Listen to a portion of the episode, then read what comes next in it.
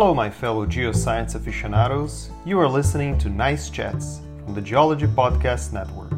I'm Dr. B, and in each episode, I will interview an expert in various areas in geoscience and share with you a little bit of their knowledge and expertise in the research of natural problems.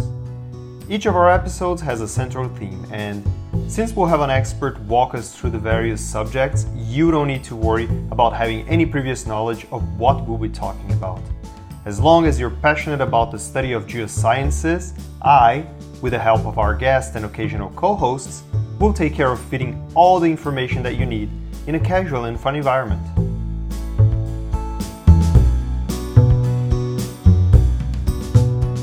Oh, oh, oh! Today is a special episode. Happy holidays, everyone! I was visited by the three ghosts of Christmas, and they helped me remember what I learned so far on this podcast about the past, present, and future of our planet. But before we get into it, what about a carol? If you want to sing along with us, you can find the lyrics on travelinggeologist.com or on the show notes of this episode.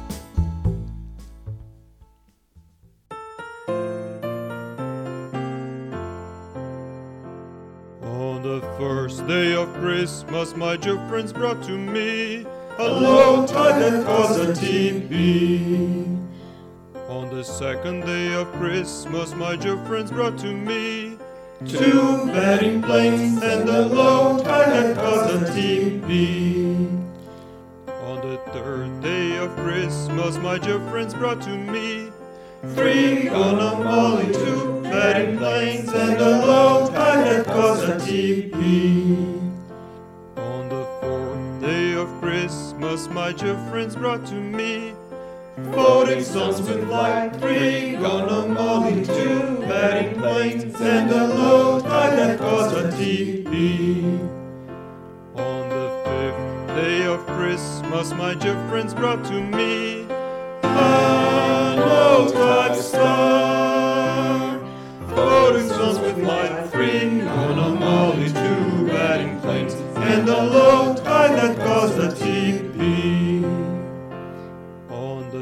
sixth day of Christmas, my dear friends brought to me little shallow wells and no type star. Floating songs with light, three on a molly, two bedding planes, and a low tide that caused a teepee. On the seventh day of Christmas, my dear friends brought to me physical abrasion, little shallow wells,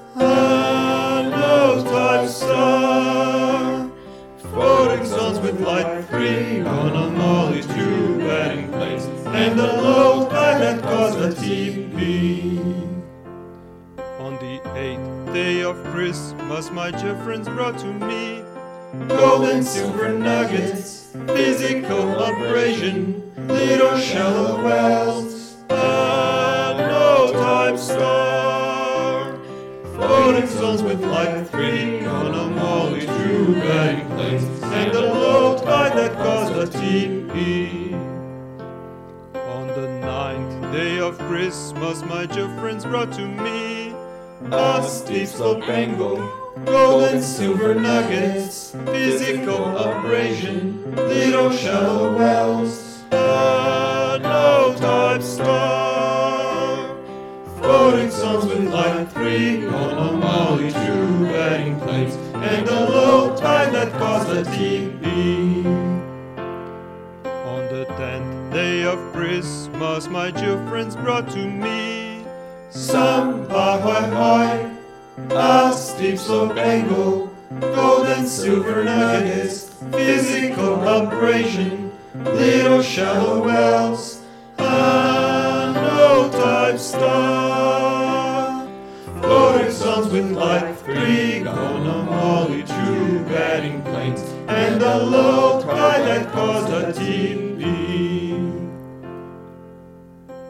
Eleventh day of Christmas, my dear friends brought to me ribs and related ore, some ahoy hoy, a steep slope angle, gold and silver nuggets, physical abrasion, little shallow wells, and no type star. zones with light, three on a molly, two batting plates, and the low tide that caused the teepee.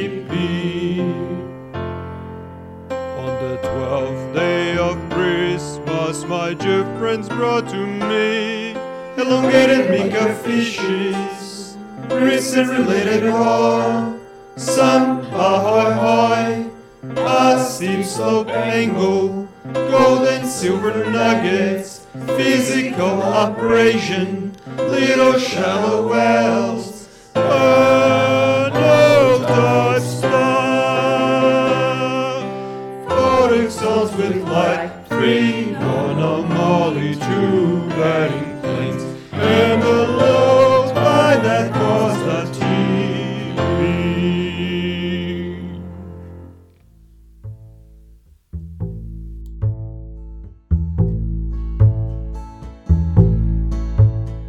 Nice Chats is part of the Geology Podcast Network and it is sponsored by Traveling Geologist. Follow Traveling Geologist on Instagram, Facebook, and Twitter. More episodes of this and other GPN podcasts are available at travelinggeologist.com or wherever you get your podcasts, including Apple Podcasts and Spotify. Now, I think I saw the ghost of Christmas past from the corner of my eye. Or did I forget to turn off the plasma again? Oh.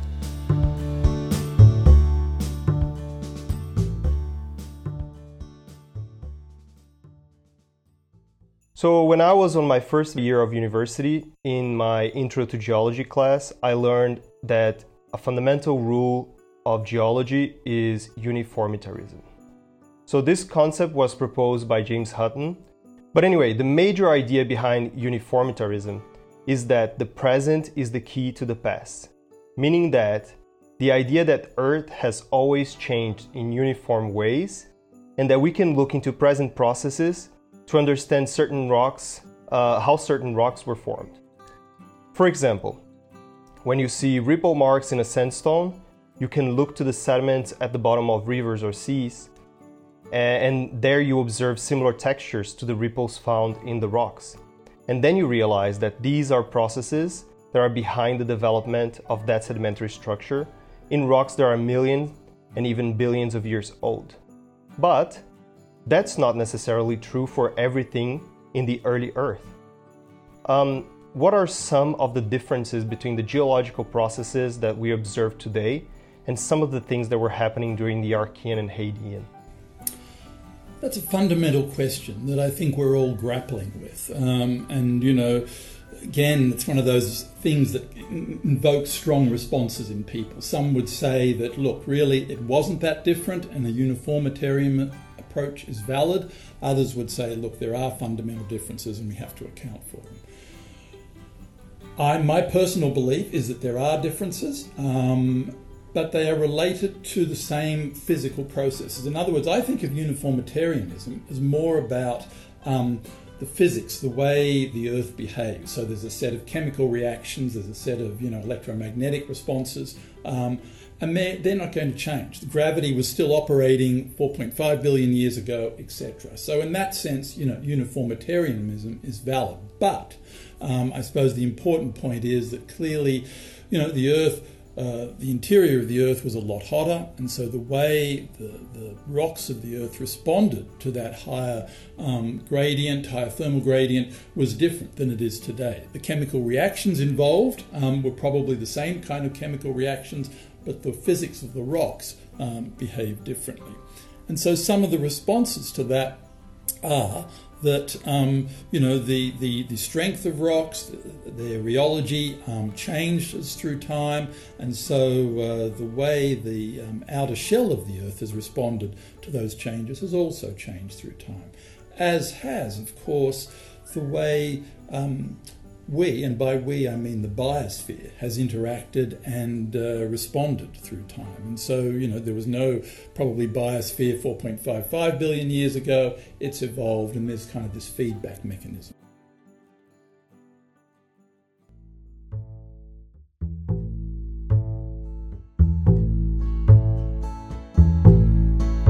The spirit of Christmas is personified in its open heart, open hand, and outstretched arm. It spreads joy over all, like a force of nature. Everyone is entitled to be a little happier on Christmas, and the Ghost of Christmas Present helps them to be so. Now, the majority of people that are non geoscientists uh, that I know, you know, they have a real hard time imagining events that happened past maybe like the Roman Empire or the Greek civilization. You know, that's that's where we start in school to study the world history, right? So for many mm-hmm. people, processes that last over a thousand years are very hard to imagine. But then, you know, we get into university and we open our hearts and minds to geosciences, and then we go the other way, right? We tend to overcompensate. And now all of a sudden we start thinking about processes that last over millions of years. And that, you know, we consider to be normal. I mean, what is a million years for a planet that has 4,500 million years? However, there are a lot of processes in geosciences as a whole, but, uh, but also specifically in geology that shape the Earth and that actually happen relatively quickly. So my question is, in the case of landscape building processes, you know, these that are we, we are discussing today, what category can we fit them into?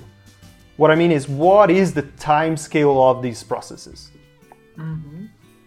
Well, as you said, landscape building processes um, span across different time scales. So there are instantaneous processes which modify the Earth's surface, like a single landslide or river floods or a single volcanic eruption mm-hmm. that modify the landscape in, uh, and take minutes or hours. But if you zoom out and you realize that, for example, the volcano belongs to an orogen made of a series of volcanoes developed uh, behind a subduction zone, mm-hmm. so you realize that the landscape you are looking at at present is the aggregation of million year lasting processes. So the, the important thing I think is to never forget the multi-scale approach in studying the Earth systems, uh, both let's say recent and older, because the landscape collect collects all of them. Mm-hmm.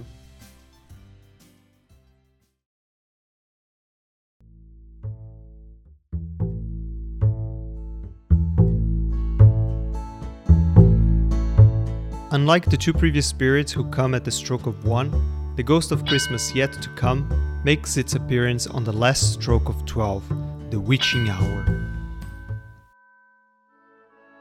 If we want to change into, you know, battery energy being our main or renewable energy being our main source of, of, uh, of energy, we need to produce batteries. And in order to do that, for example, metals like lithium and cobalt um, we actually have prediction that they the the current supply that we know or the current um, reserves that we know wouldn't be sufficient to obtain that goal. No. Um, yeah. How can geoscientists contribute to you know increasing the supply of these of these important metals? Yeah. So on that front of not reaching demand, uh, demand not reaching supply not reaching demand. It's the right way around. Um, mm-hmm. You know, there are predictions that by 2025 there will not be enough lithium produced to meet the demand for electric vehicles. That is four years' time. wow, I didn't I didn't realize it was like you know so. Yeah, we're talking five to ten years, and that's just for lithium. You know, lithium demand is predicted to increase. I think it's like five hundred percent. You know, within the next few decades. Um, wow. And so, yeah, I think uh, quickly harking back to people not understanding the role of, of the mining industry, they say, oh, well, you know, um, why can't we recycle the elements and and put them in the new cars? And it's like that is a great idea, and that you know recycling will definitely have a place. But a if you take a an electric vehicle, each electric vehicle has 10 kilograms of lithium in it, and we, you know, countries are talking about changing their entire fleet of cars from combustion engines to electric vehicles. 100 million cars are made every year globally, and each of them have 10 kilograms of lithium. So that just gives you like a rough estimate of what we need just for lithium. And then if you look at copper, um, an electric vehicle, because it's electric, has four times the amount of copper than a regular vehicle. If you know, if we recycled all of the vehicles tomorrow that are currently on you know the planet, we would not have enough copper. Um, and so geoscientists can contribute to this you know supply by essentially finding these new deposits. Um, and as you mentioned earlier, you know that that that demand, that current production will not, uh, that current supply, sorry, will not meet the demand. Um, and so geologists need to come up with kind of modern exploration techniques, not just traditional mapping. You know, a lot of those easy deposits have been found, so we need those more non-invasive, kind of low-cost techniques to find deposits that haven't been found, or indeed expand on our understanding of current deposits. Um, and it is a race against time. It takes on average 10 years from finding a deposit to mining a deposit. And so, if you take the UK automotive industry, for example, by 2030, which is what, nine years' time, all all new vehicles in the UK will have to be electric. So if we need the, the lithium that we need for 2030 should have been found last year. Mm-hmm. That is the race against time that a lot of these supply chains have found themselves in. To put it in context, and it's it's yeah, that's that's why it's an exciting but also a challenging time, I think, for a lot of people.